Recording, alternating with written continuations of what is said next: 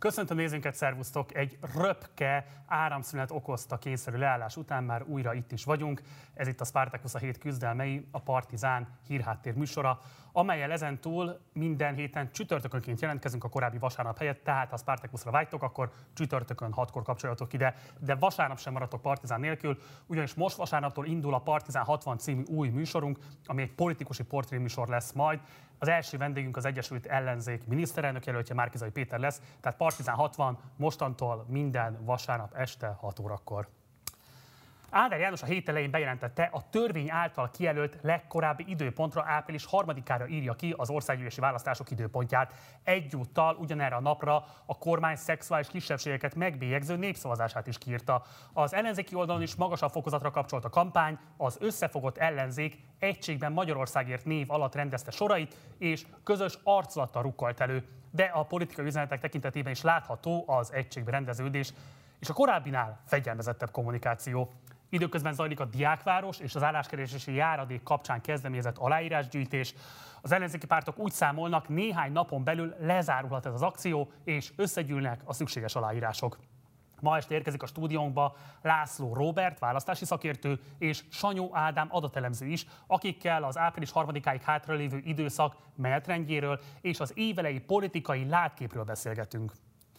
Orbán Viktor szerdán jelentette be, hogy hat alapvető élelmiszer esetében árplafont vezet be.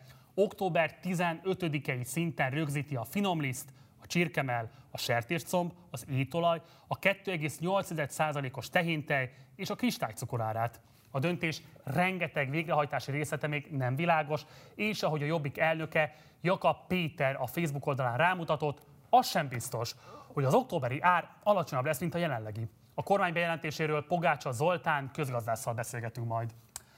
Az Európai Bizottság az év első napjaiban mutatta be javaslatát, amely zöld besorolást adna az atomenergiának és a földgáznak. A javaslat nagy hullámokat vert kontinenszerte, és feszültségeket okoz a földgáz preferáló német és az atomenergiát népszerűsíteni vágyó francia kormányzatok között. Az ügy hátteréről Magyari Pétert, a 4 újságíróját, és Fabók Mártont, a közösségi energiaszolgáltató munkatársát kérdezzük majd. Az Oroszország katonai beavatkozása nyomán a kazak rezsim leverte az év első napjaiban spontán dolgozói elégedetlenségként kirobbant, majd összecsapásokba torkolt tiltakozás hullámot. A kazak rezsimmel nagy egyetértésben a magyar külügy is erőszakos pucskísérletnek nyilvánította a tüntetéseket.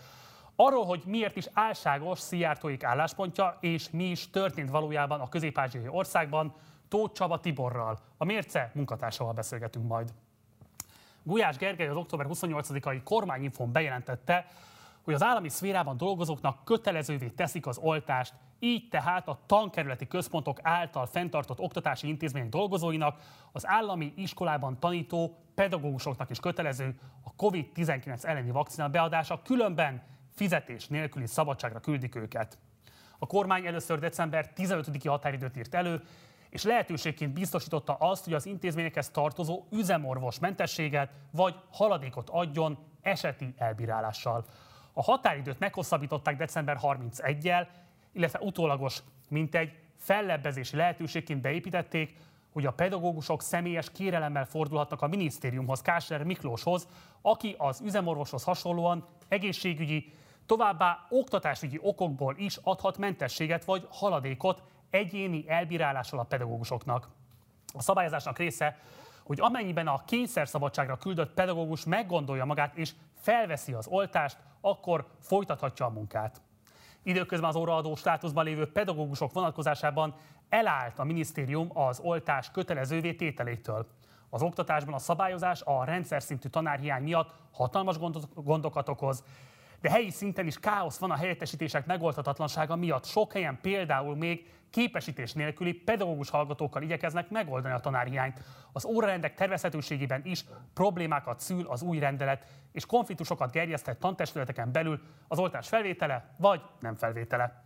Itt van velünk Totyik Tamás, a pedagógusok szakszervezetének alelnöke, akivel most elsőként ezt a témakört járjuk körbe. Szervusz, köszöntelek az adásban. Szervusz, és köszöntök minden kedves tévénézőt. Először is nézzük meg egy grafikont, amit te állítottál össze arra vonatkozóan, hogy már ezelőtt a rendelkezés előtt konkrétan retrospektíve hogy nézett ki a tanárhiány Magyarországon. Úgyhogy nézzük meg ezt a grafikont, és arra kérlek téged, hogy értelmezd ezt most a nézőink számára. Tehát ha látszik a grafikonon, egy 170 ezeres csúcsról indultunk. Ez a grafikon azokról a pedagógusokról szól, akik általános iskolába, óvodákba és középiskolába tanítanak, tehát nincsenek benne a művészeti iskolások és a szakszolgálatokat ellátó személyeknek a létszáma. Látszik azt, hogy 2013-ig, 14-ig folyamatosan csökkent, egy 170 ezeres létszámról lementünk 150 ezerre, és 2013-ban egy drasztikus béremelésről döntött a kormány, egy, igaz, hogy négy évre elhúzva, és ennek a béremelésnek a következtében megindult egy kis növekedés, majd miután 2014-ben befagyasztották a, a erre vonatkozó bérszámítási módot, drasztikusan elkezdett a pedagógus létszám csökkenni. Most ott tartunk, hogy az országos kompetenciamérés során az intézményvezetők saját bevallása szerint, illetve a KSH adatai alapján az óvodákban, általános iskolákban és a középiskolákban 12 ezer pedagógus hiányzik a rendszerből. Ezt a kormány soha sem cáfolta, csak azt mondta, hogy rendszer szintű hiány nincsen. Most ezt még két-három ezer fővel megfejelték, uh-huh.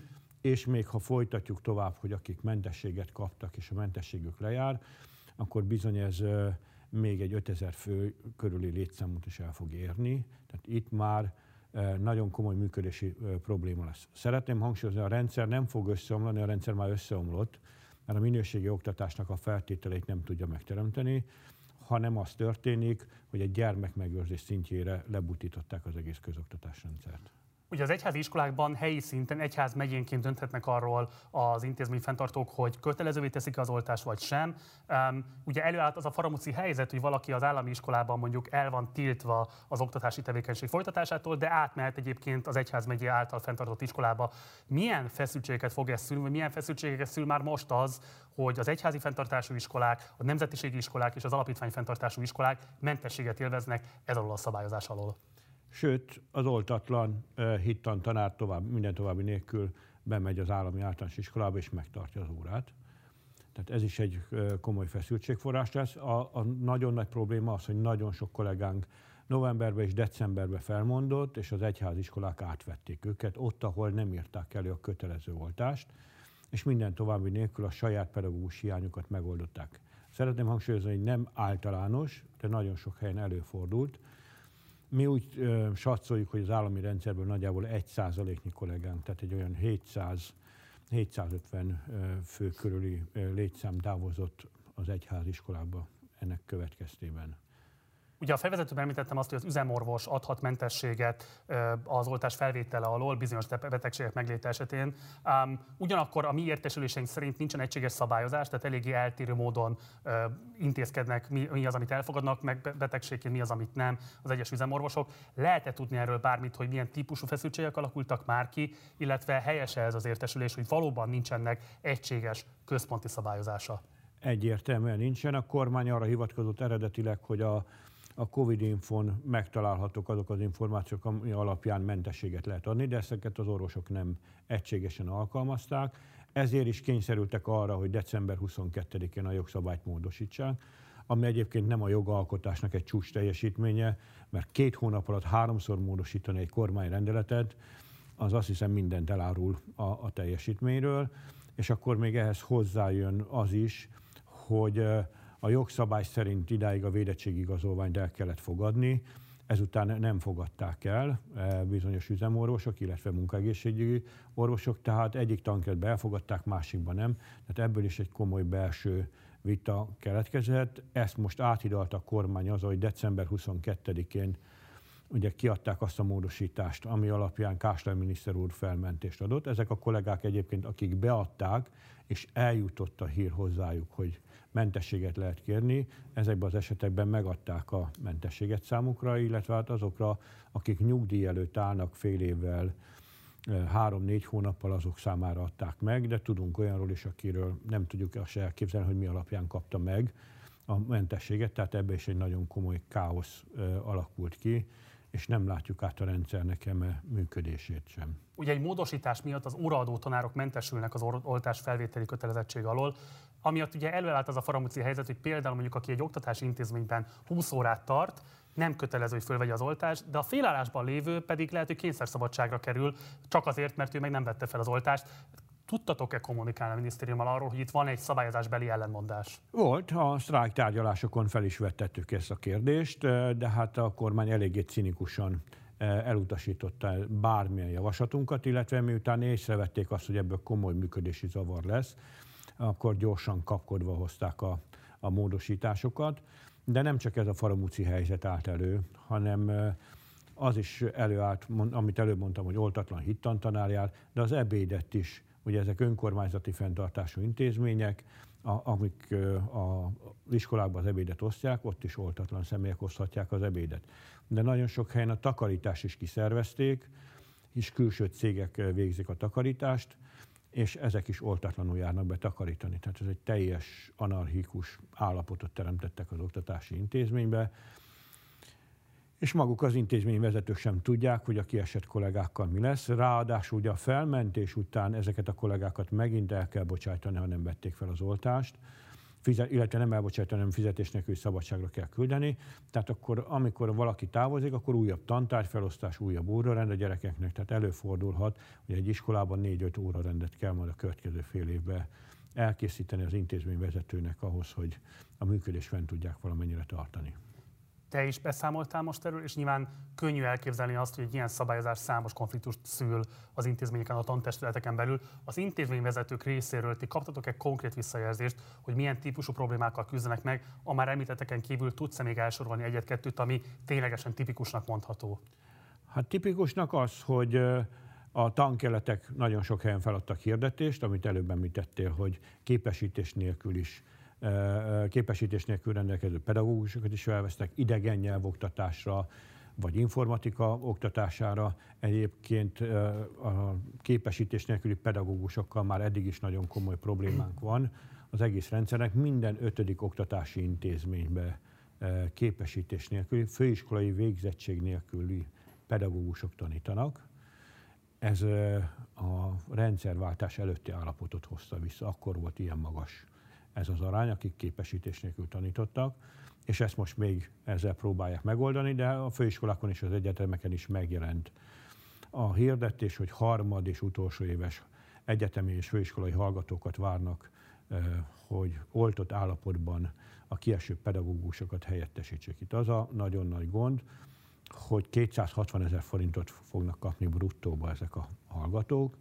Hát ezzel nem hiszem, hogy a piacon bárkit is találni fognak, és a, a meglévő hiányt ö, orvosolni tudják. És még egy dologra fel szeretném hívni a figyelmet. Akik december 15-e előtt kötöttek polgári jogviszonyt, tehát munkaszerződést, azok számára ö, nem vonatkozik a tiltás, viszont akik december 15-e után, azokra már a tiltás vonatkozik, tehát ők már nem léphetnek be, sőt azok a kollégák, akik fizetés nélküli szabadságra lettek elküldve, az intézmény területére is 72 eh, óránál nem régebbi PCR-tesztel léphetnek be, tehát ez eh, egy agyrém, tehát ügyintézésre sem fognak tudni csak elektronikus úton érintkezni az intézménnyel.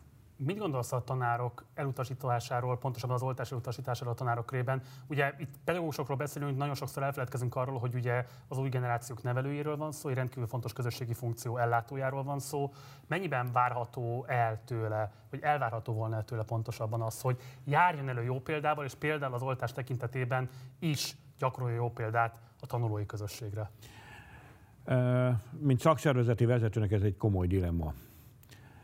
Ugyanis 150 kollégánk meghalt. A legnagyobb vesztességet szenvedtük el emberéletben, a munkavállalói körben. Tehát ez bennünket is arra ösztönzött, hogy az oltás felvételébre arcunkat és nevünket adjuk, tehát már a harmadik oltás felvételére például elnökasszonyunk a kormánynak a reklámfilmjéhez arcát is adta és nevét is adta. Ez az egyik része a dolognak, tehát nem vagyunk oltás tagadók, viszont mint szakszervezet nem adhatjuk a nevünket egy olyan döntéshez, hogy egyik napról a másikra az utcára kilökjenek embereket, és megélhetési válságba lökjék. Ez a másik része. A harmadik része, hogy 94%-os, állítólag most már a 95%-ot is elértük, az átoltottsági szint az egészségügy után nálunk a legmagasabb. A döntő része a kollégáknak a mi ismereteink szerint valamilyen egészségügyi problémával küzd, és alig 1-2 százalék az, akik az oltást megtagadják. Ez a társadalmi átlagtól jóval alacsonyabb. Itt vannak olyanok, akik az egészségügyi felmentés következtében döntöttek az oltás fel nem vétele mellett, hogy gyermekvárás előtt vannak, daganatos betegség után vannak, vagy aszmatikus allergiás megbetegedésben vannak. Ezekkel nem minden esetben ajánlják az orvosok, és rá is bólintottak egyébként a munkaegészségügyi orvosok nagyon sok helyen. Tehát ha ezt az értékeket levonjuk, ez 1-2 százalék, ez a mi ismereteink szerint a, a homeopátiás gyógyításban hisznek, meg abban, hogy megfelelő vitaminszinttel, ellenanyag szinten rendelkeznek ahhoz, hogy ők a, a betegséget legyűrjék. Én tiszteletbe tartom az ő döntésüket, és nekünk nagyon komoly fejfájást okoz, hogy hogy tartsuk ezeket a részeket. Kásler Miklós, akinek még nem válaszolt az egyéni kérelmére, mit lehet tudni, mikorra lesz legkésőbb válasz arra vonatkozóan, hogy gyakorolnak az irányába méltányosságot a minisztérium részéről, vagy sem? Ennek már meg kellett volna történni, tehát a döntő többsége már megkapta. Itt az a nagyon nagy probléma, hogy nem volt egyértelmű a jogszabály. Ennek következtében például a szakképzésben dolgozók nem tudták azt, hogy a, a Kásler miniszter úrhoz kell fordulni, mivel ők a, a Palkovics miniszter úr fennhatóság alá tartoznak, és oda küldték a kérvényüket, itt akkor elutasításra kerültek, és kicsúsztak a rendszerből. Nem is tudjuk egyébként, hogy a szakképzésben hány kollégánk esett ki. Tudunk olyanról is, akik feladták levélben, ajánlott levélben, és eltűnt a levele. Többszöri reklamálás után aztán hirtelen előkerült a minisztérium állítása szerint, és megadták a mentességet. Tehát nem, nagyjából a napokban le kellett zárni. Annyit viszont el tudok mondani, hogy a, a ismereteink szerint a Klebersbeck központ annyira úriember volt ebbe a kérdésbe, hogy a kieső időszakot fizetett munkának tekintették, tehát nem fizetésnek, szabadságnak. A pedagógusok szakszervezetnek mi az álláspontja? A kötelező általános oltás jobb megoldás lenne, mint a mostani? Támogatnák-e azt, hogyha a kormány egy ilyen intézkedést vezetne be? A társadalomra minden tagjára egyértelműen elrendelnék, gyerekekre, felnőttekre, akkor nem reklamálnánk, de az, hogy... Támogatnák is? Igen, támogatnánk. Viszont az, hogy egyedi esetek vannak, kivételek vannak, és nem szektorsemleges döntést hoznak, vagy az egészségügyhöz hasonlóan szektorsemlegesen csak az oktatás minden alkalmazottjára, akkor azt mondjuk, hogy igen, partnerek vagyunk, természetesen a, a kivételeket rendes, megfelelő jogszabályi környezetbe lefektetve. Tocsik Tamás, köszönöm szépen az interjút. Én köszönöm a megkeresést. Orbán Viktor szerdán jelentette be, hogy hat alapvető élelmiszer esetében árplafont vezet be. Október 15-i szinten rögzíti a finomliszt, a csirkemel, a sertéscomb, az étolaj, a 2,8-as tehéntej és a kristálycukorárát. A ma délelőtti kormányinfon Gulyás Gergely kancellárja miniszter ezt még annyival egészítette ki, hogy a csirkefarhát is hatósági áras kategóriába fog esni, de a pontos végrehajtási rendelkezéseket majd néhány nap múlva teszik csak közzé. Gulyás azt is elárulta, egyelőre három hónapra vezetik be az árplafont, de van lehetőség hosszabbításra is. Az ellenzék egységes üzenete reagált a bejelentésre, amely szerintük a kormányzat gazdaságpolitikai kudarcának beismerése. Az egységben Magyarországért emlékeztetett, évek óta szorgalmazzák az alapvető élelmiszerek áfájának csökkentését, és kormányváltás esetén ők a hatósági árak helyett az áfa 5%-os a csökkentésével küzdenének az elszabaduló élelmiszer árak ellen. A kormány döntéséről Pogácsa Zoltán közgazdász kérdezzük, ám előtte nézzük meg Orbán Viktor tegnapi bejelentő nyilatkozatát. Véget ért a kormányülés, hosszú menet volt, a vírus mellett az áremelkedések kérdésével foglalkoztunk, hiszen egész Európában nőnek az árak, az energiárak emelkedése miatt. Magyarország védi a családokat, sikerült megfékeznünk a benzinár növekedést, bevezettünk egy kamatstoppot a jelzálóghitelek esetében, és van egy rezsicsökkentéses politikánk, vagyis fix áron kapják a magyar családok az energiát, ez megvédi őket. De közben más termékek, fontos termékek ára nő, ilyenek az élelmiszerek. Ma úgy döntöttünk, hogy hat termék esetében kristálycukor, búzafinomliszt, napraforgó étolaj, sertéscomb, csirkemel és a 2,8%-os tehénytej esetében beavatkozunk az árak alakulásába. Ez azt jelenti, hogy ennek a hat terméknek az árát vissza kell vinni arra a szintre, ahol a tavalyi év október 15-én állt. Ez minden üzletben meg kell, hogy történjen, és február 1-től kezdődően már ezen az áron lehet őket megvásárolni. Magyarország előre megy, nem hátra. Pogácsa Zoltánnal folytatjuk az adást, aki itt van már velem vonalban. Szervusz Zoltán, köszöntelek az adásban. Szervusz, jó estét mindenkinek. Az új egyenség főszerkesztője, közgazdász. Szer- Zoli, hogyan értékeled igazából ezt a bejelentését, a tegnapi bejelentését a kormányzatnak? Hát én nem tartom alapvetően ördögtől valónak az, hogy egy piacgazdaságban időről időre legyenek ár stoppok, vagy mesterséges ármegállapítás. Tehát az első kommentárokkal szemben én rengeteg példát tudok mondani arra, hogy ilyen egyébként piacgazdaságokban, még Amerikában is rendszeresen történt de ennek ellenére ezt a mostani intézkedést nem tartom helyesnek. Én azt gondolom, hogy bizony az lenne a most az ideális helyzet, hogyha senki nem keresne Magyarországon olyan keveset, hogy ezek az inflációs hatások számukra drámaian kényszerhelyzetet jelentenének anyagilag, tehát hogyha mondjuk a magyar nyugdíjak a létminimumot elérnék, ha mindegyik, hogyha mondjuk a tanárok, az ápolók és mindenki más olyan szinten tudnak keresni, amire egyébként gazdaságilag lehetőségünk van, hogy ne kelljen e, éheznie vagy rossz helyzetben lennie annak, akiket érintenek ezek az élelmiszeráremelkedések, az lenne az igazi megoldás, e, úgyhogy itt igazából szociálpolitika, bérpolitika, adópolitika, rengeteg eszköze lenne a kormánynak nyilvánvalóan Orbán Viktor ezeket nem szereti, és ennek a helyébe inkább mesterséges ármegállapítást tesz. De még egyszer mondom, e, igazából a mesterséges ármegállapítás, ha nem is gyakori a piacgazdaságokban, de nem teljesen idegen tőle. Akkor kérlek, hogy azért néhány példával örvendeztes meg bennünket, mert valóban, hogy te is mondtad, az ellenzéki nyilvánosságban rögtön előjött Venezuela példája, nagyon sok lenines posztot is láttam, ami nyilvánvalóan erőteljes félremagyarázása ennek a helyzetnek. Kérlek, hogy akkor néhány kortárs példával szemléltesd azt, hogy egyébként miért nem idegen ez például az euróatlanti országokban tapasztalható piacgazdaságokon belül, hogy ilyen típusú fellépéssel lépne föl a kormányzat. Hát ugye azt mondani néhány élelmiszerár és a benzin befagyasztására, hogy akkor azzal visszatért a Kádár rendszer vagy Venezuela, az körülbelül olyan szintű tévedés, mint amikor annak idején azt mondták, hogy azzal, hogy megjelent a McDonald's vagy az Adidas a Váci utcában, ezzel itt van a nyugat. Mondok néhány példát. Ugye az Egyesült Államokban, és direkt az Egyesült Államokat mondom, ami azért mégiscsak a kapitalizmus fellegvára, és nem egy ilyen puha szociáldemokrata nyugat-európai ország.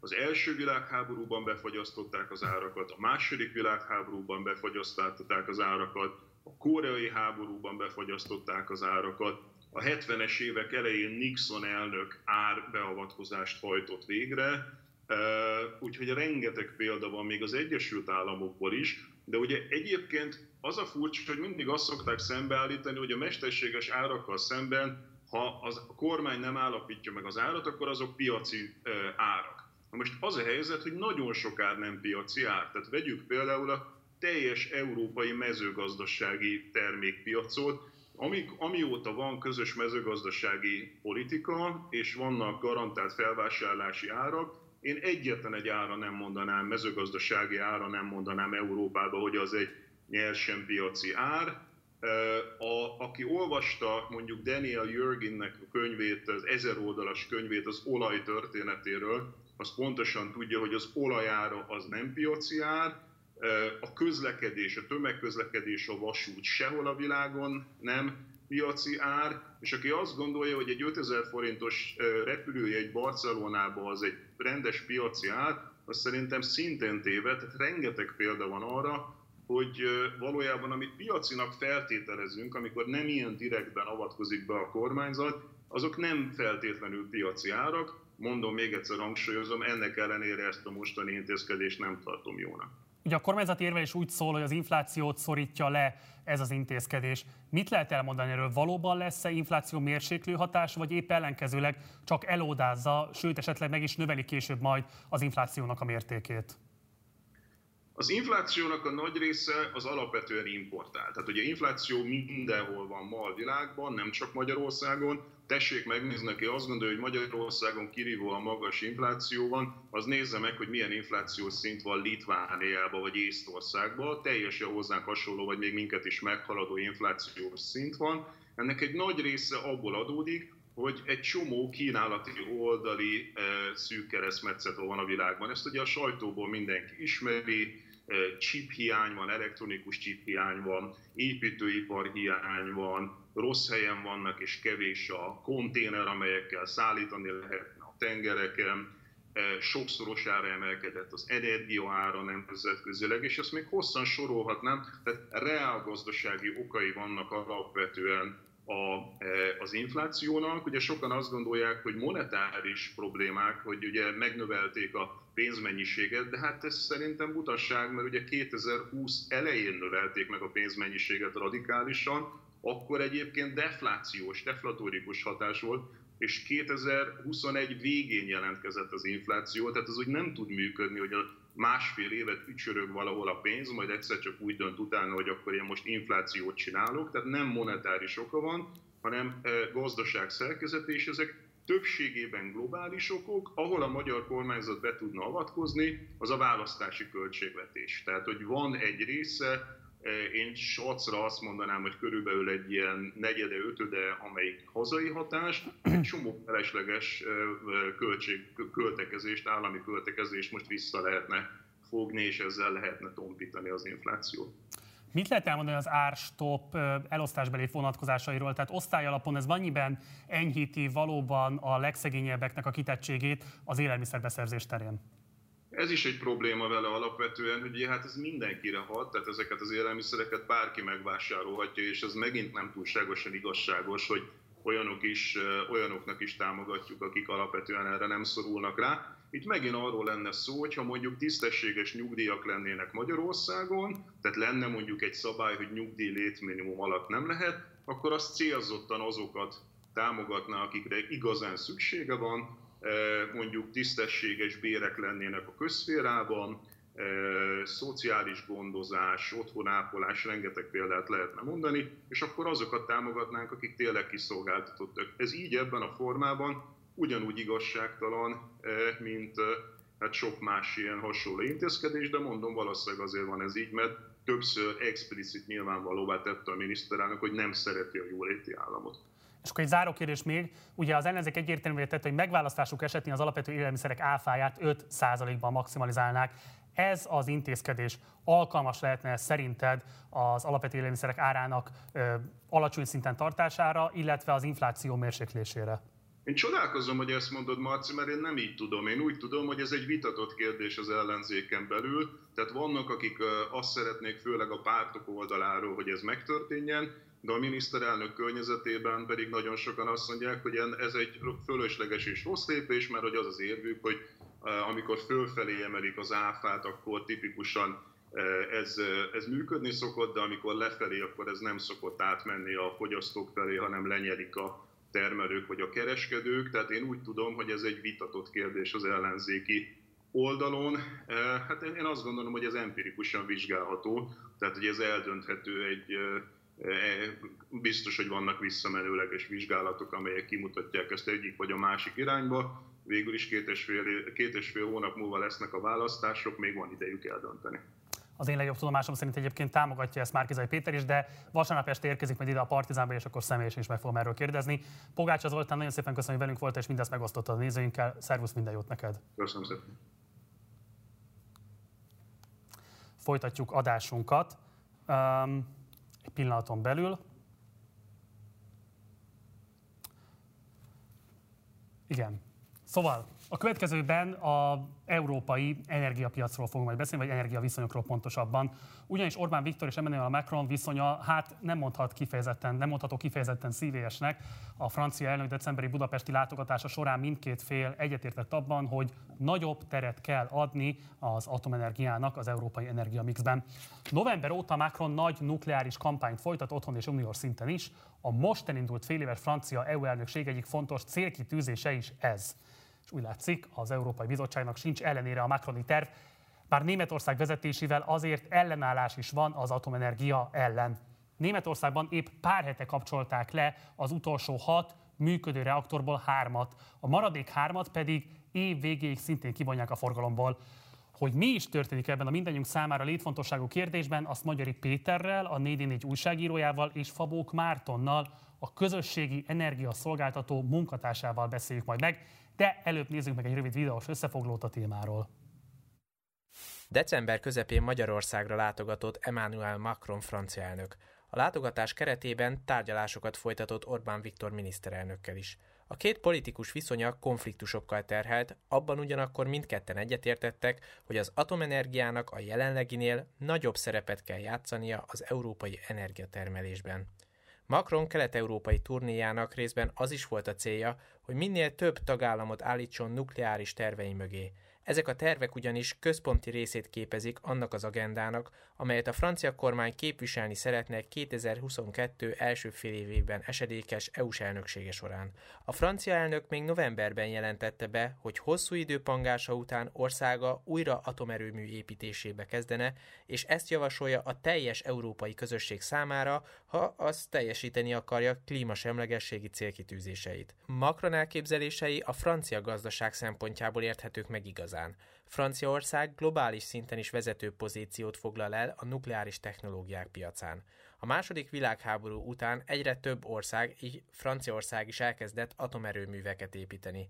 Ezek a fejlesztések turbófokozatra csak az 1970-es évek idején kapcsoltak. Az egymást követő olajválságok hatására a Mesmer terv keretében a francia kormány egy évtizeden keresztül 80 új nukleáris erőmű építését vállalta. A 80-as évek végére végül csak 56 új reaktor épült meg. A 90-es évekre alábbhagyott az atomenergia iránti lelkesedés kontinens szerte, de a korábbi beruházások következtében Franciaország áramszükségletének kétharmadát mind a mai napig a nukleáris erőművek elégítik ki. Macron terveit támogathatja az Európai Bizottság új javaslata is, amely bizonyos technikai feltételek mellett fenntartható energiának minősíteni a nukleáris és földgáz alapú erőműveket is.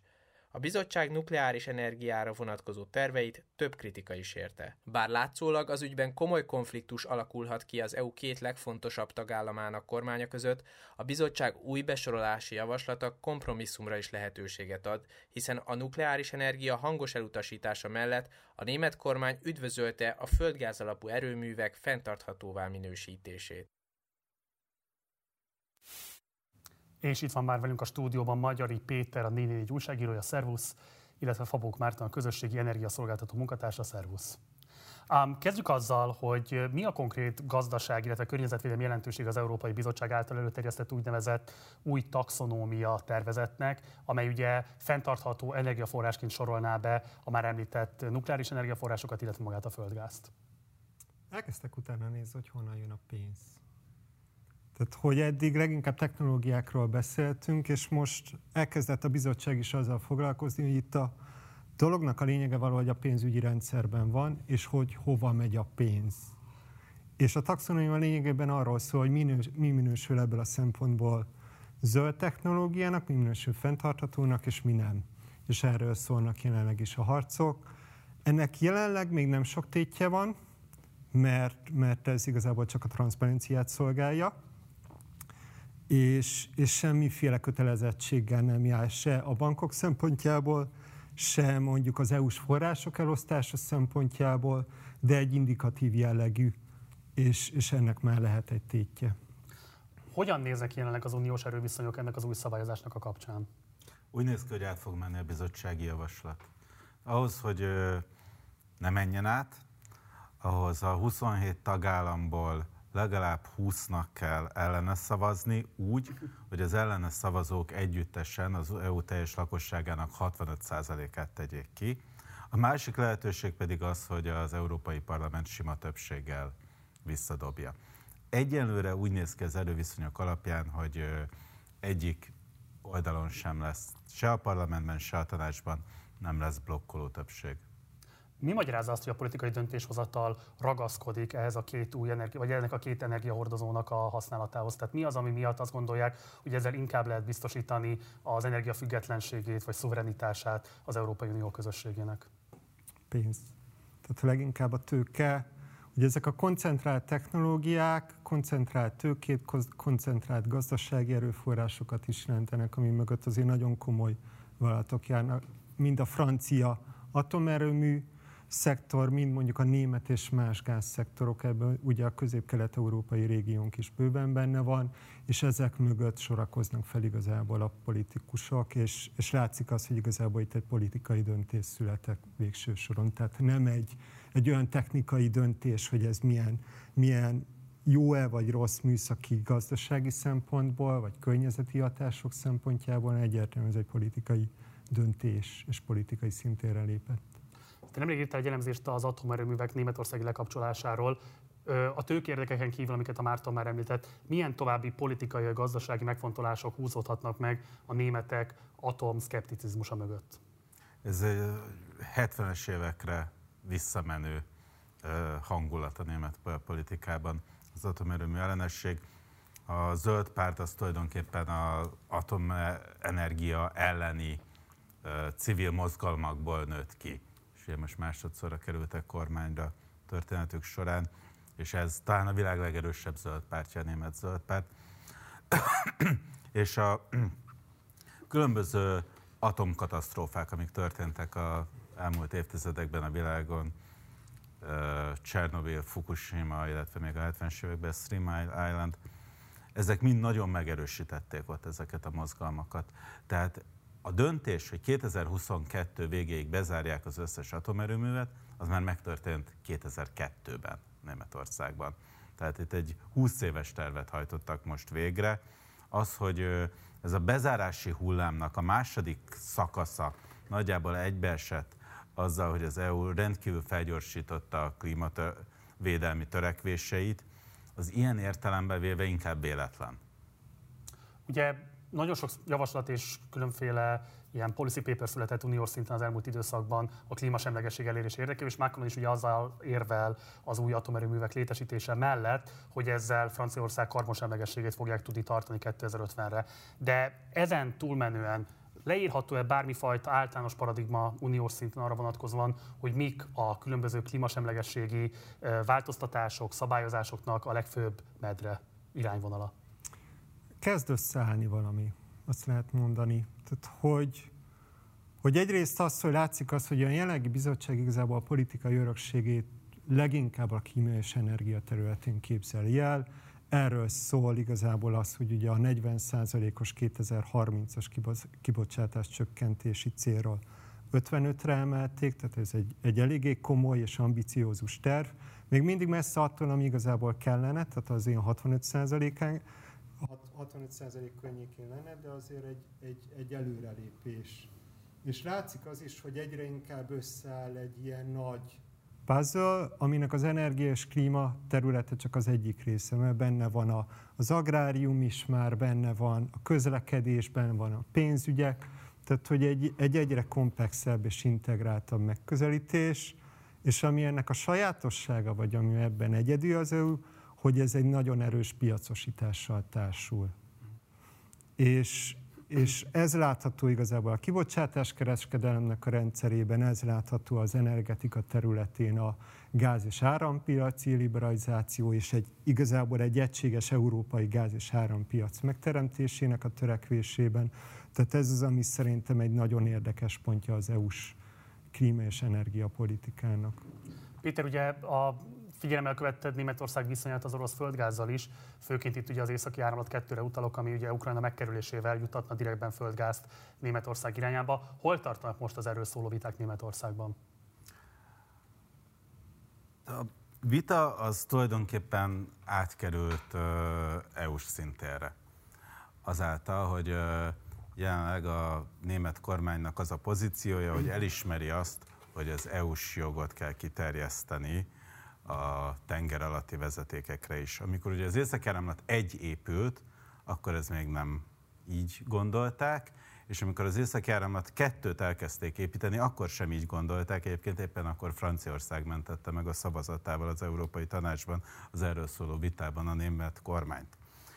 Viszont időközben egy német bíróság az elsőfokú határozatában kimondta, hogy de ez is EU-s vezetéknek számít. Ez miért fontos? Mert az EU-s vezetékekre van egy speciális szabályozás, ami többek között azt írja elő, hogy nem lehet ugyanaz a cső tulajdonosa, meg a benne lévő gáz tulajdonosa, meg a benne lévő gázkitermelő, ezeket a szét kell választani.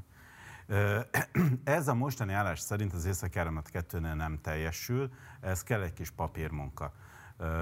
Valószínűleg egyébként az lesz, hogy a rossz nyelvt az át fogja venni a Gazpromnak bizonyos funkcióit ebben a bizniszben, és akkor egy másik orosz állam közeli energia gigacég fog beszállni, és tehát ezt le lehet papírozni, csak mindez idő, és át kell tolni, úgy néz ki egy EU-s bürokrácián. Úgyhogy itt egy ilyen időhúzó, lassító folyamatot látunk, de tekintve, hogy a vezeték szerkezet kész, és elég sok mindenki pénze van már benne, nem csak az oroszoké, hanem európai nagyvállalatoké is. Szerintem ez azért néhány hónapon belül, de később egy éven belül működni fog. Márton, a földgáz, illetve az atomenergia paradigmátokon kívül milyen más módokon, milyen alternatív megoldásokkal lehetne elősegíteni a megújuló energiákra való áttérést? Szerintem ez nem egy technológiai kérdés egyszerűen. Tehát, hogy, hogy amivel szemben nézzünk, az lényegében a valaha volt legnagyobb társadalmi, gazdasági, politikai, technológiai kihívás. Ezt nem lehet igazából azzal a fajta egyszerű piackonform technokrata megközelítéssel megoldani, az, ami az EU-é, hanem úgy kell kezelni, mint egy társadalmi kérdés, amire az egész társadalomnak a bevonására van szükség, és nem, nem egyszerűen csak néhány kiemelt cégnek a befolyásolása különböző eszközökkel, hanem igazából az lenne a cél, hogy ott itt olyan megoldások szülessenek, amik ténylegesen állampolgár, állampolgári bevonáson alapulnak, mind kisközösségi szinten, mind önkormányzatok szintjén, mind demokratizált állami vállalatok és állami működés szintjén, tehát igazából ez lehetne egy, egy én azt gondolom, hogy sokkal inkább eredményesebb útja az energiátmenetnek, ami ténylegesen a társadalmon alapszik, mint a, a jelenlegi megközelítés.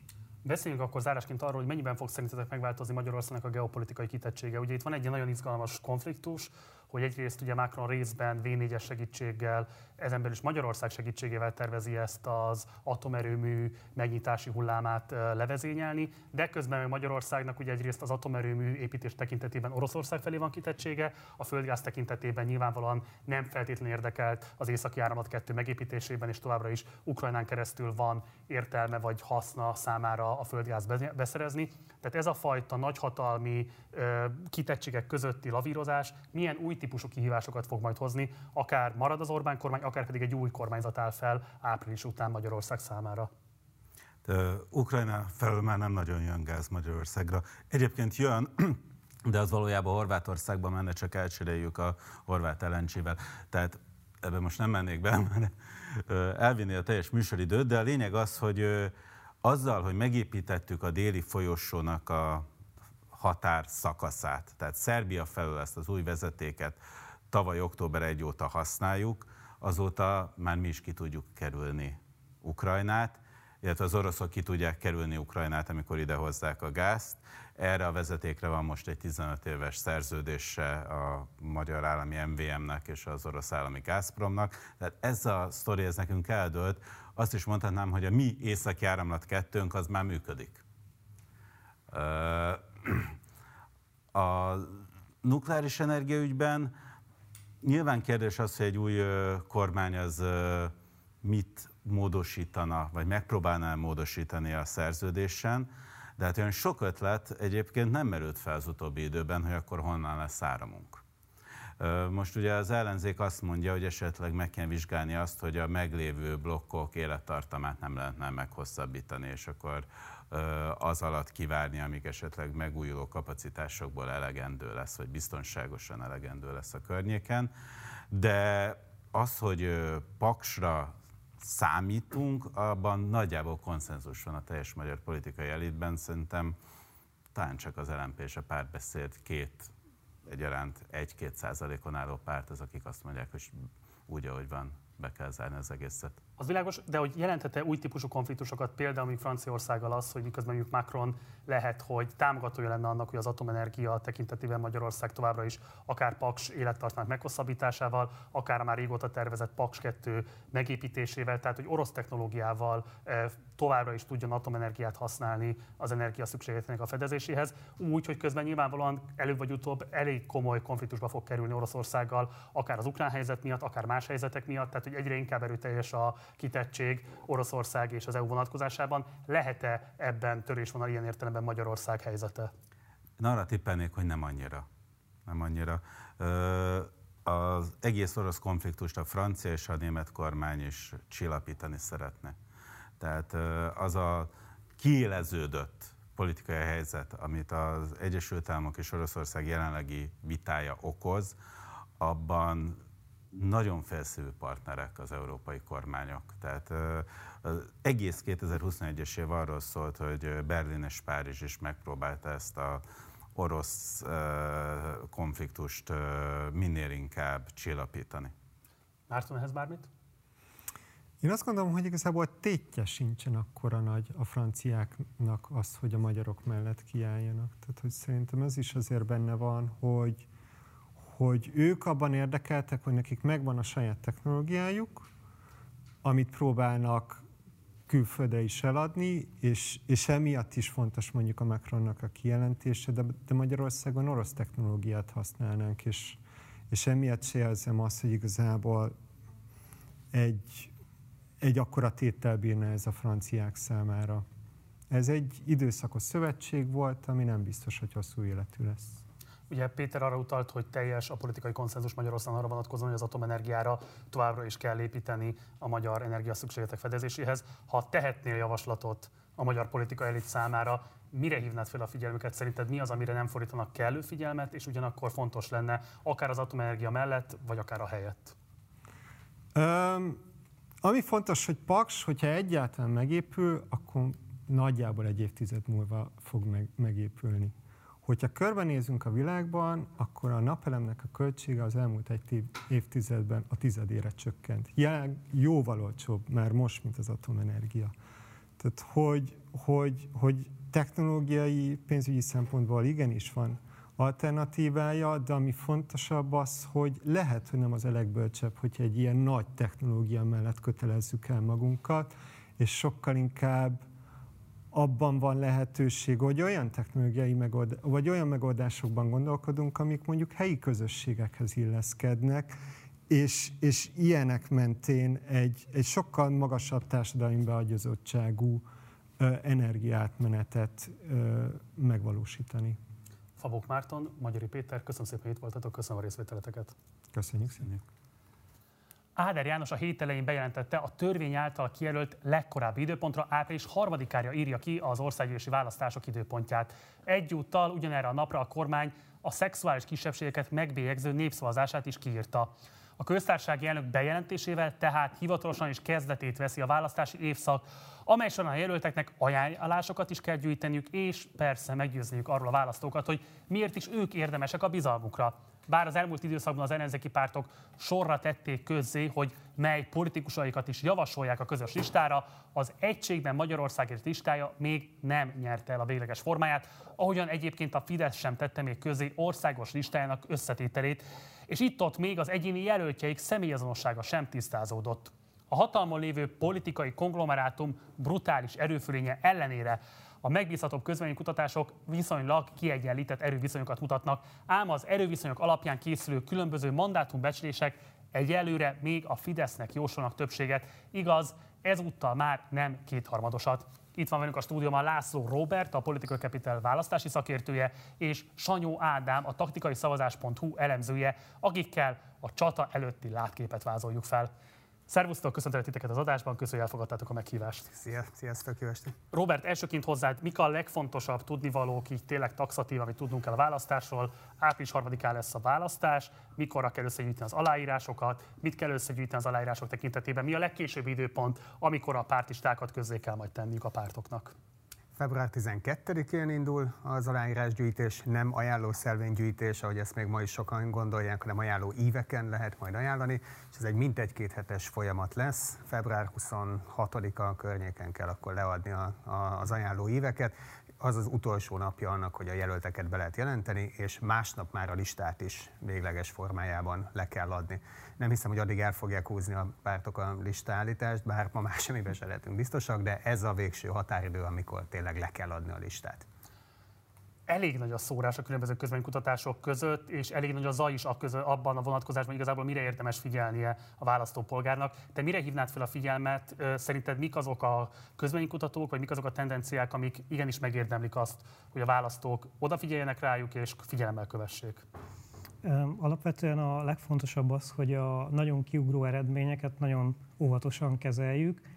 Amit én a előrejelzésemben szoktam használni, az Tóka Gábornak egy ilyen összesítő oldala, ez a Vox Populi, ahol a elmúlt 43 nap kutatásainak súlyozott átlaga szerepel. Ebben benne van a Nézőpont Intézet, de mondjuk a Publikus is. Ez gyakorlatilag a két leggyakoribb úgymond szélső érték abban, hogy ki mit mér a ellenzék, illetve a Fidesz országos támogatottságában. És ebből például most az látszik, hogy ha ugyan országosan kb. 50-50-re is áll a két nagy blokk, vagy talán az ellenzék mondjuk fél egy százalékkal vezet is, ez nem lenne elég egy mandátum többséghez, pontosan a választókerületek aránytalan kialakítása miatt. 2011-ben tűntek fel először az úgynevezett kamupártok vagy rablópártok megnevezés kérdése, és 2018-ban is velünk voltak. Ugye mi 2014-ben igenis voltak olyan választókörzetek, ahol érdemben tudták befolyásolni a végeredményt. 2018-ban azt lehetett látni, hogy inkább csak, idézőjelben mondva, a közpénzek zabrálásában jeleskednek. A 2022-es választások vonatkozásában szerinted ugyanolyan burjánzásra számíthatunk-e, mint a megelő, ezt megelőző két választáson, és lesz-e érdemben befolyásoló erejük a végeredményre nézve, vagy továbbra is járulékos veszteségként alapvetően a közpénzek eltüntetésében fognak leginkább jeleskedni?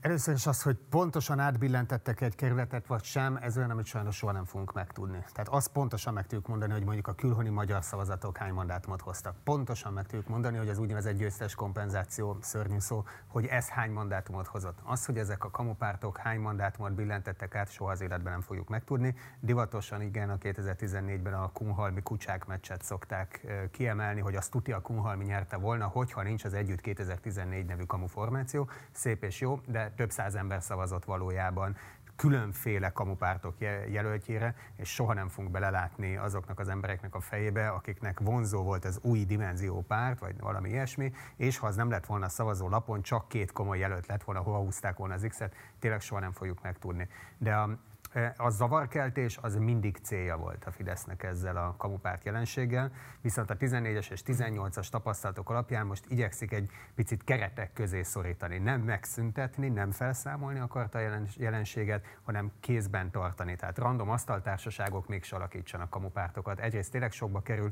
másrészt, hogyha tényleg több száz pártista lenne, hát akkor ilyen lepedő nagyságú szavazólapokkal kellene szavazni, és azon az egyszerű szavazó már a Fidesz-KDNP logót sem fogja megtalálni. Tehát ezt tényleg nem szeretné szeretnék. De megszüntetni sem akarják ezt a jelenséget, mert hát azért jól jön. A zavarkeltés, a megtévesztés szempontjából, sőt meggyőződésem, hogy néhány kamupárt azért tett már szívességet a Fidesznek, és ez egy kvázi legális kifizetési módja. Úgyhogy ezért nem számolták fel ezt a jelenséget, pedig mi a Transparency international együtt már 2013 óta mantrázzuk, hogy mit kellene tenni annak érdekében, hogy ez a jelenség megszűnjön. Nem szüntették meg.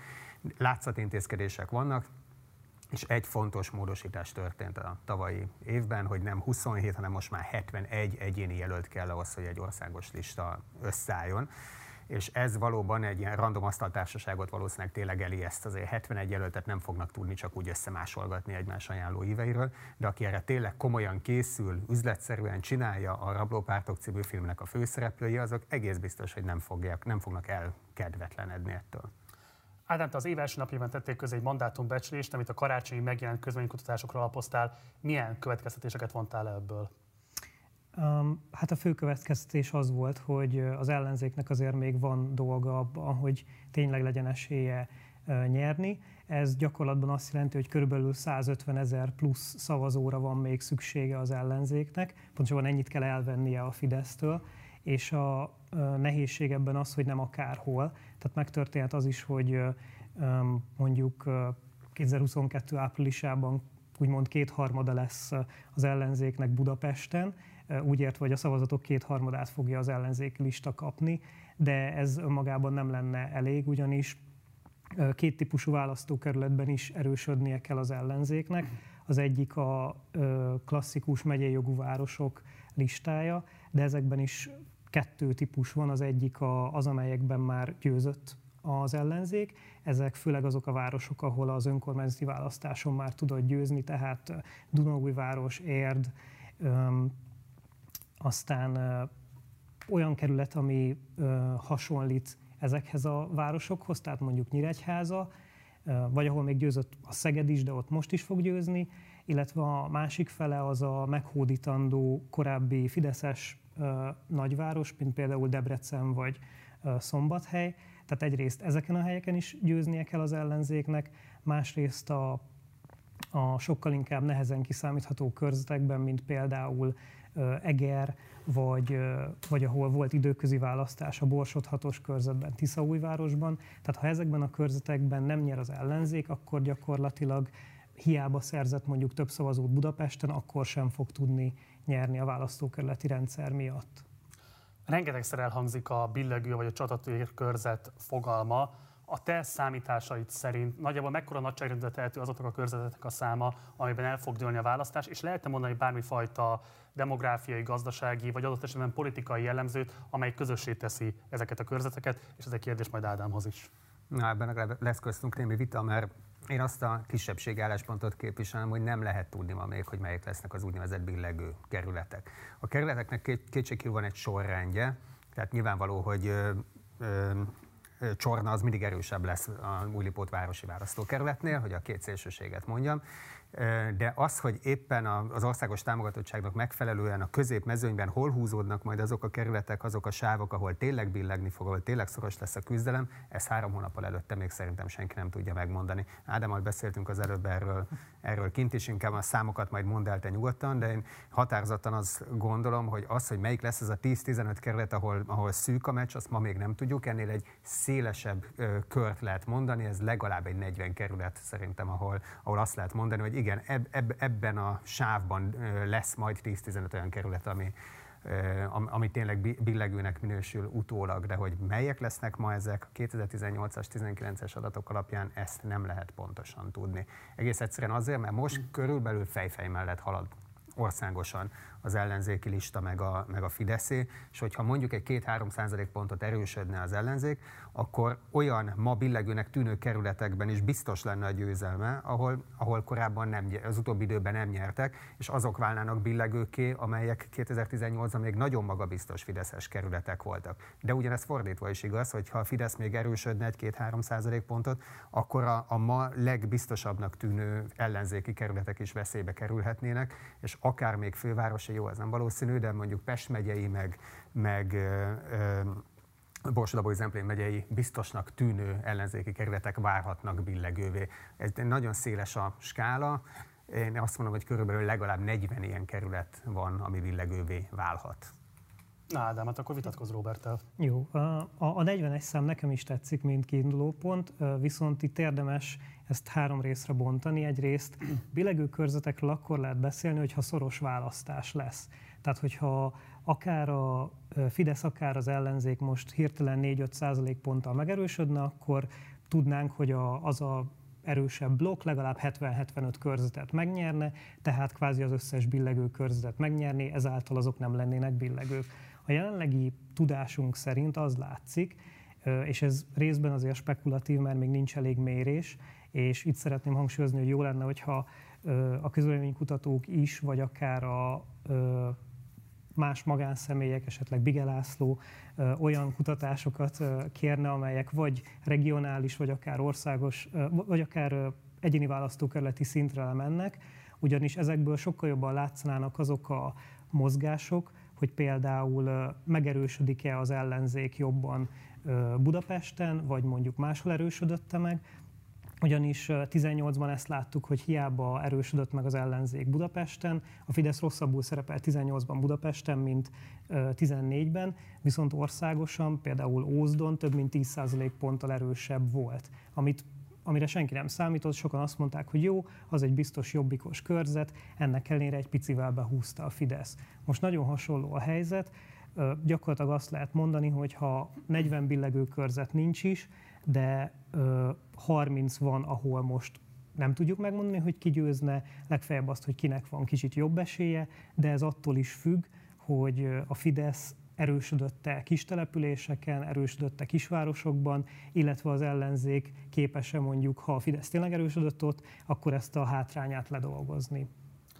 Ugye változás az előző két választás az országgyűlési választáshoz képest a lakcím bejelentésekkel kapcsolatos változások. Kérlek, hogy röviden foglald össze, hogy ez pontosan mit jelent, és tér ki arra is, hogy a te megítélésed szerint ennek lesz-e érdemi hatása a választásra, megalapozottan fölveti-e ez a választások tisztaságának megkérdőjelezését? Hát a vox turizmus az egy létező jelenség, és ez már nagyon-nagyon hosszú évek óta tart, és egész biztos, hogy ez számított. Az, hogy melyik kerületeket billentette át, valószínűleg 18-ban, 14-ben egyiket sem, mert óriási többséggel nyert az érintett kerületekben a Fidesz, de nem ez a lényeg, hanem utána minden egyes ilyen szavazat a végelszámolásban töredékszavazatként az számít, nagyon, nagyon is sokat számít. Tehát ez egy létező jelenség, arról van szó, hogy fiktív lakcímeket hoznak létre választópolgároknak, legyenek Magyarországon élő magyar állampolgárok, vagy akár külhoni magyarok, vagy ne adj Isten külhoni nem magyarok, mert ukrán állampolgárokról is tudunk, akik egy szót nem beszélnek magyarul. Helyben úgy emlegetik őket, hogy az oroszok, akiket négy éven keresztül nem látnak, csak aztán a választás napján megjelennek, elmennek a szavazóhelyiségbe, x és men- mennek haza.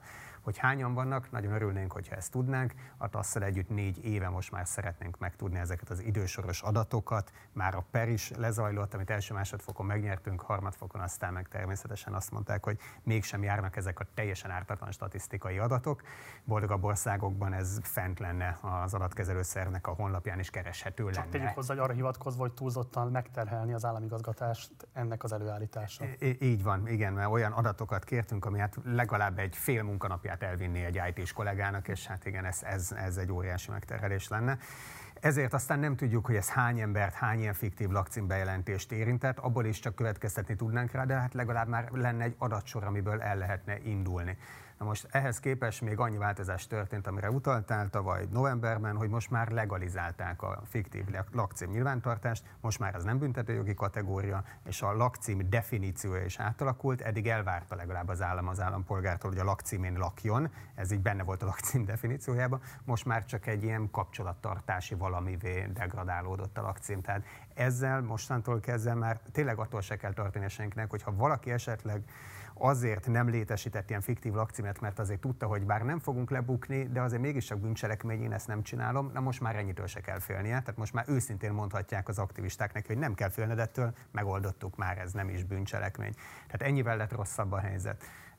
Egy jó hír azért mégiscsak van, hogy a Nemzeti Választási Iroda az most már hétről hétre közzé teszi ezeket az adatokat. Települési szinten láthatjuk, hogy adott településen hányan laknak, és a változásokat így legalább most hétről hétre lehet nyomon követni. Ezt mi meg is tettük egyébként. Hát ez csak ugye a tavaly év 49. hetétől kezdve van, azt hiszem 5 hétnyi adatunk van, hát ebből még nem sok érdekes látszik. Az lejön belőle, hogy a, jellemzően a nagyvárosokból költöznek az emberek az agglomerációba, de ez nem vox turizmusra utal.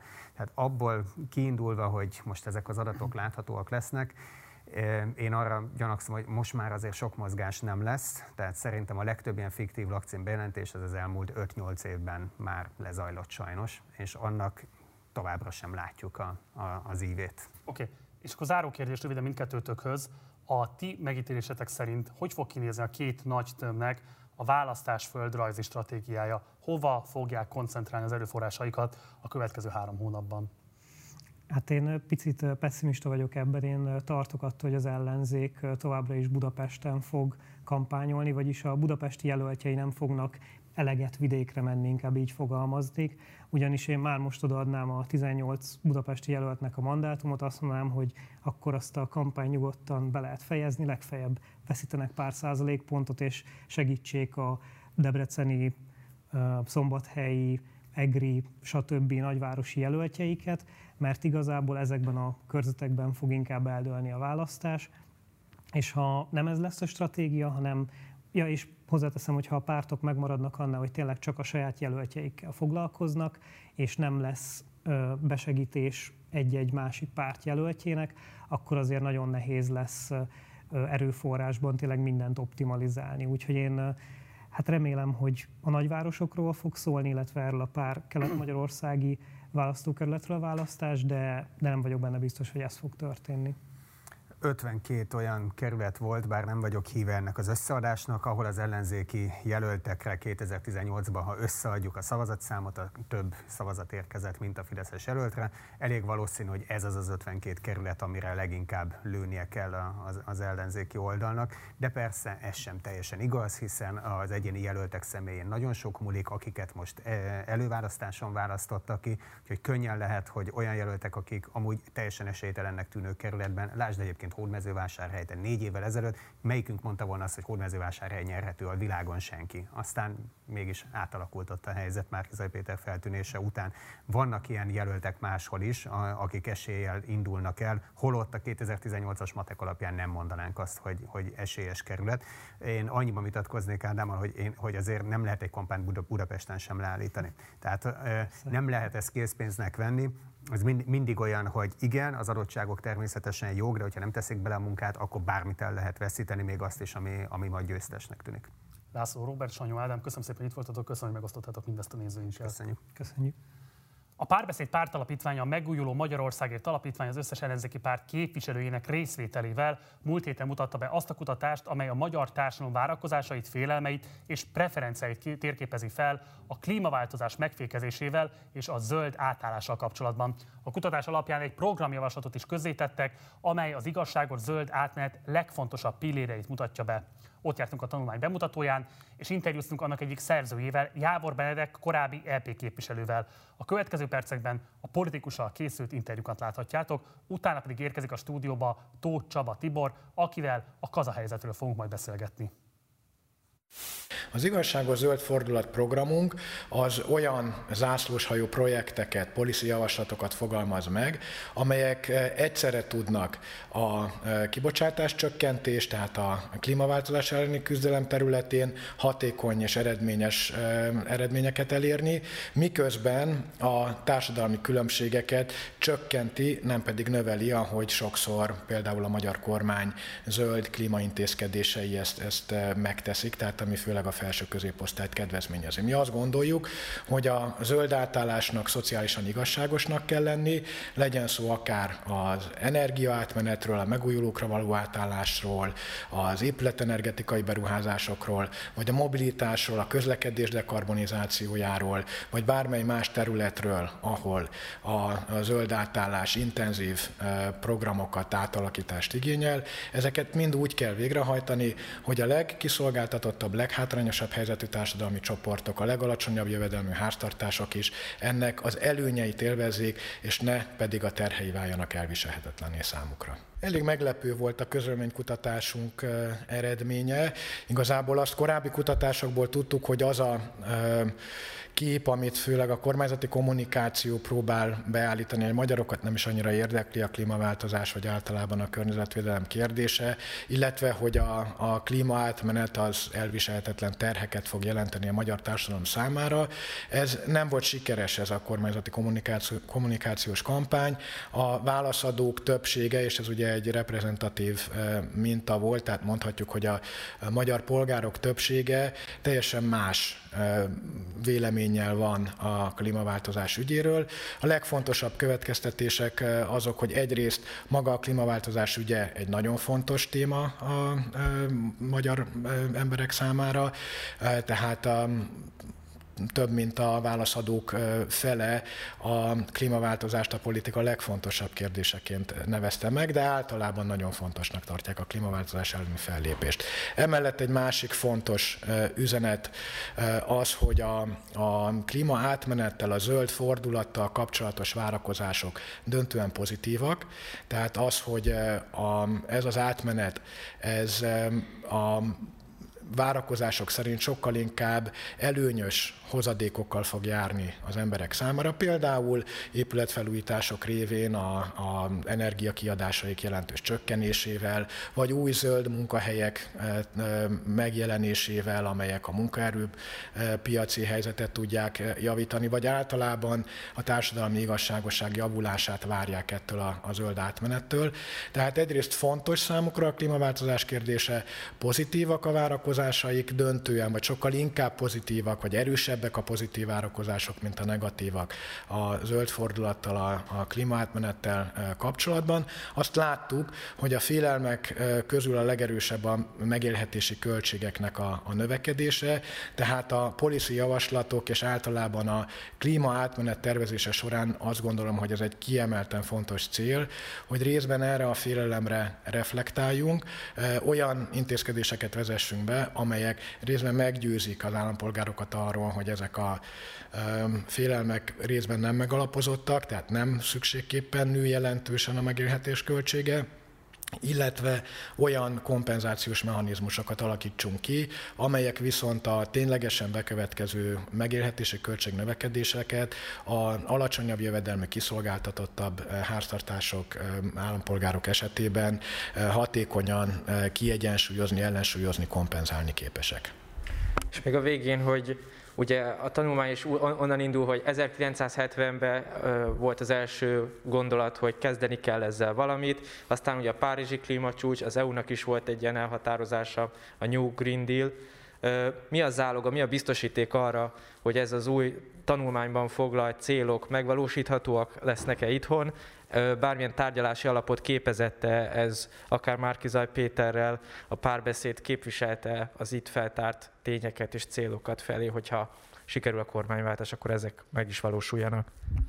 Hát garancia természetesen politikában nagyon ritkán biztosítható, de a javaslatunk kapcsán ma mutatjuk be, és a bemutató során egyben a hat ellenzéki párt képviselőivel egy kerekasztal beszélgetésen meg is vitatjuk a, a javaslatokat. Tehát közvetlenül a pártok asztalára oda tesszük ezt a tanulmányt, remélve, hogy ez hatást tud gyakorolni a közös ellenzéki programra, hogy a tanulmányban foglalt policy javaslatok egy része be tud épülni az ellenzéki választási programba, illetve a kormányváltást követően, amiben ugye mindannyian bízunk, hogy április után új a jelenlegi ellenzéki pártok alkotta kormány lesz hatalmon, hogy a kormányprogramnak is részét tudják képezni.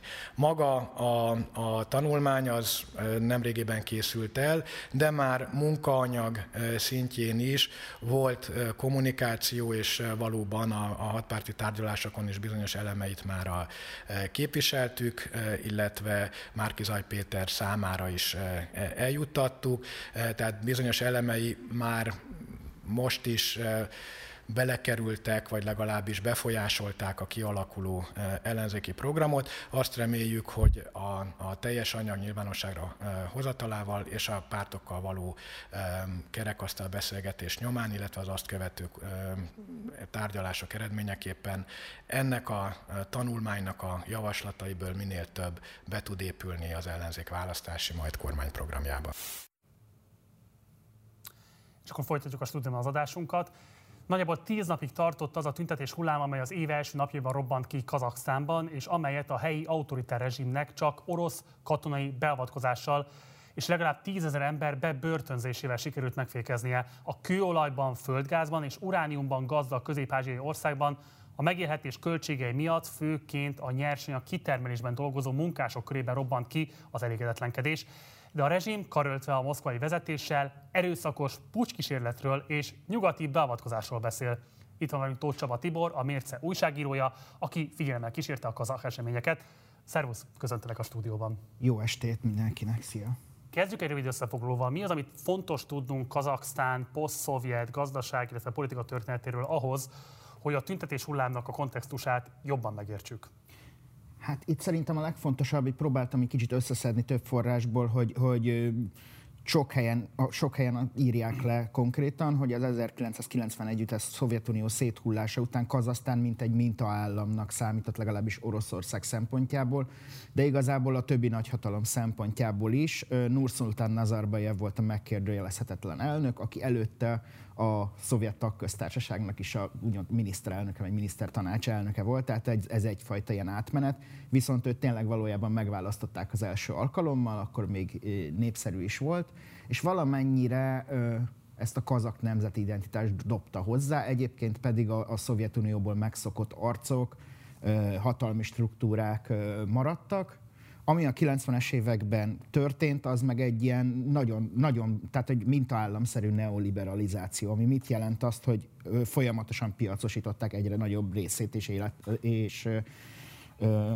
szféráját az államnak, és ebből következően ö, gyakorlatilag a folyamatos elszakadások miatt a hivatalos, például az előtt létező szovjet garantált árak és garantált fizetések rendszerétől való elszakadása miatt alakult ki már több válság is az országban, amiről most kevesebbet beszélünk, hogy már 2011-ben is volt egy ilyen válság, és igazából ugyanúgy brutálisan leverték, tehát ilyenkor a hírekbe tényleg csak annyi kerül át, hogy brutálisan levernek egy-egy ilyen regionális lázadást, ami most különböző 2022 új évétől, az az, hogy ez már egy, egy szélesebb körben elterjedt lázadás volt. Tehát hagyományosan az a vidék, ahonnan most is kiindult a dolog, Zsanazoen városa körül, ott a Kaspi tengernél, ez egy ilyen rendkívül sivatagos és ritkásabban lakott környéke egész Kazasztánnak, és amin az egész kirobbant, az pedig egy,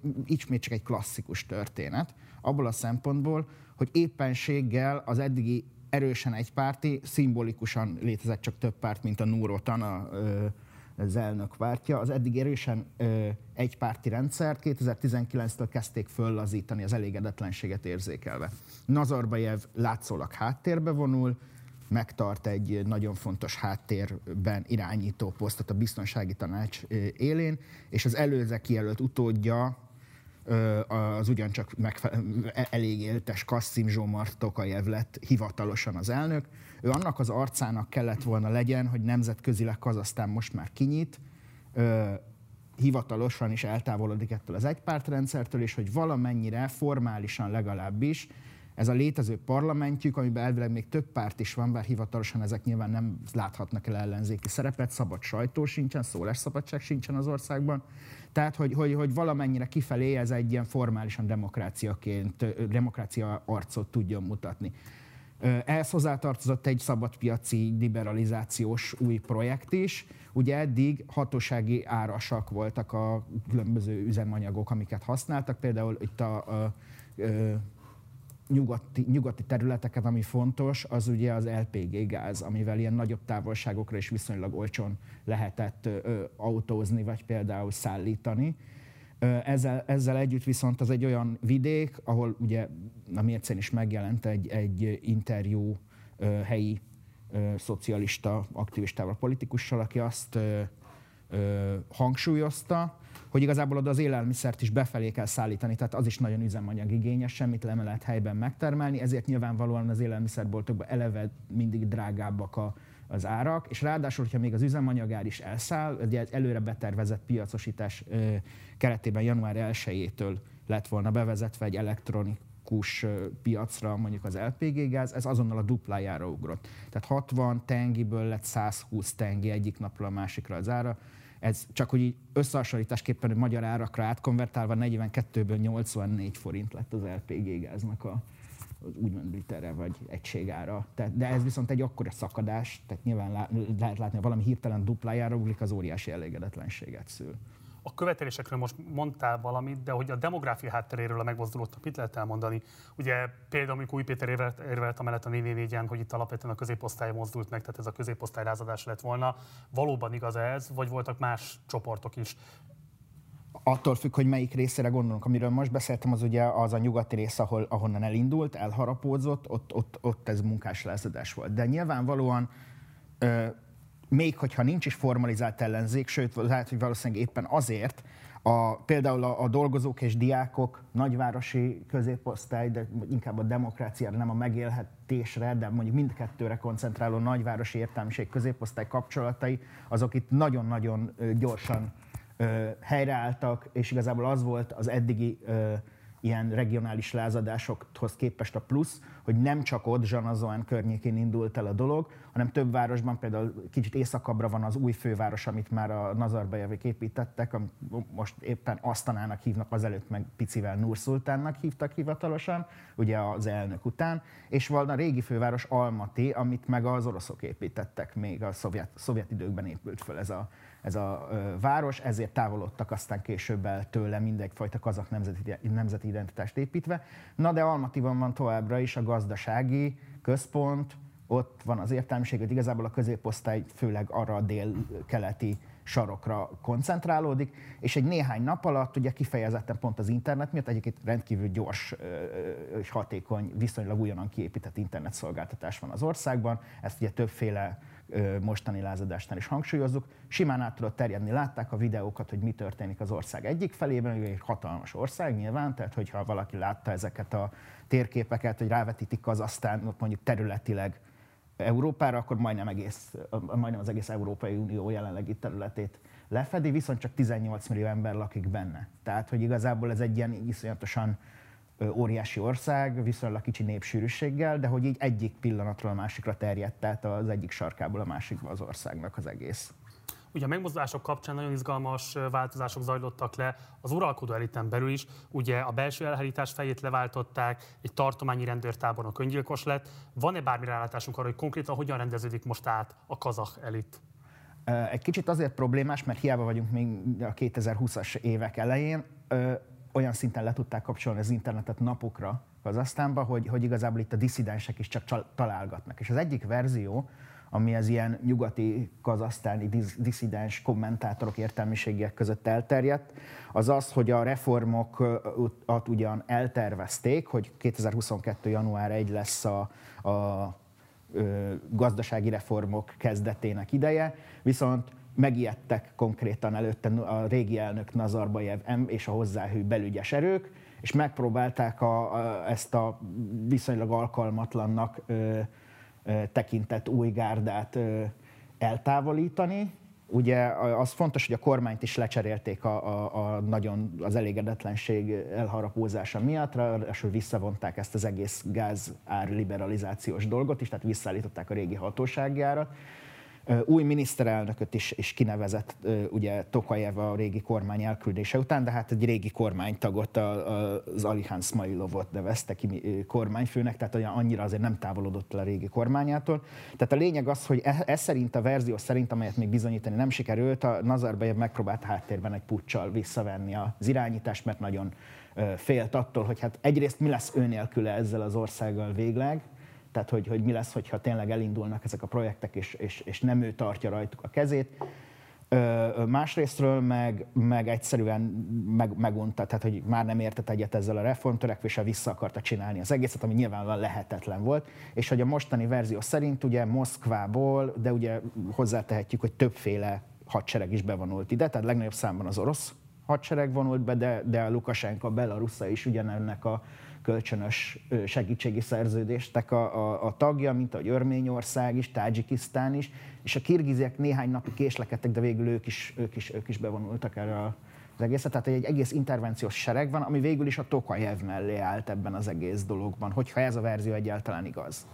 És akkor záró kérdés, a Gazda Albert írta a 4 egy elemzést a helyzetről, és ő amellett érvelt, hogy a tüntetések hatására Moszkva befolyása megnövekedhet majd Kazasztánra nézve. Egyetértesz ezzel az értékeléssel? Moszkva befolyása mindig is elég nagy volt Kazasztánban, tehát hogy a helyi, úgymond klasszikus Nazarbayev politika az országban az a, az a több irányú ö, diplomáciai tájékozódás, de azért ennek az alapvetően az, az orosz gazdasági, politikai és katonai szövetségek alapozzák meg. Tehát, hogy az, a, abban a, azzal a feltétellel tájékozódhat gazdaságilag mondjuk Kína és az Egyesült Államok felé Nazarbayev, amit egyébként meg is tett, hiszen a Chevron, mint amerikai gigacég a tengizolajmezőn gyakorlatilag majdnem kizárólagosan van jelen, ugye nyilván vannak más olajtársaságok is, Kína is ott építi az új vasutat Európa felé, a, a, a Sejemút projektnek sokféle dolga kötődik Kazasztánhoz, de ennek a feltétele az, hogy politikailag, katonailag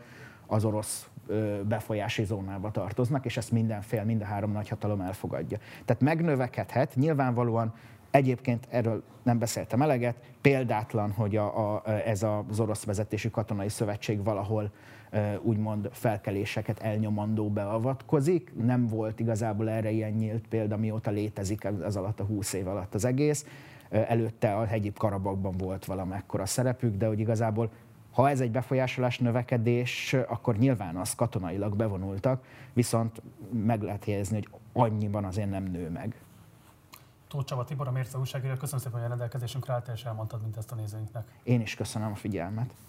Nektek is köszönjük szépen a figyelmeteket. Hogyha esetleg adás közben kapcsoltál volna be, akkor ne jegy meg, nem tévesztettük el az adásnapot. Mostantól az új évben, 2022-ben csütörtökönként jelentkezünk majd a Spartakusszal vasárnap helyett, tehát csütörtökönként este 6 órakor. De vasárnap is lesz Partizán, ugyanis indul most ettől a héttől kezdődően a Partizán 60 című új műsorunk, amelyben politikus nagy interjúkat készítünk majd 60 percben élőben. Az első vendégünk az Egyesült Ellenzék miniszterelnök jelöltje Márkizai Péter lesz. Munkatársaim nevében köszönöm szépen a megtisztelő figyelmeteket, adással holnap is jelentkezünk, akkor pedig Tordján Józsefre fogunk majd emlékezni, úgyhogy érdemes lesz holnap este 6 órától is velünk tartani. Jó éjszakát kívánok Budapestről, én Gulyás Márton voltam, ciao.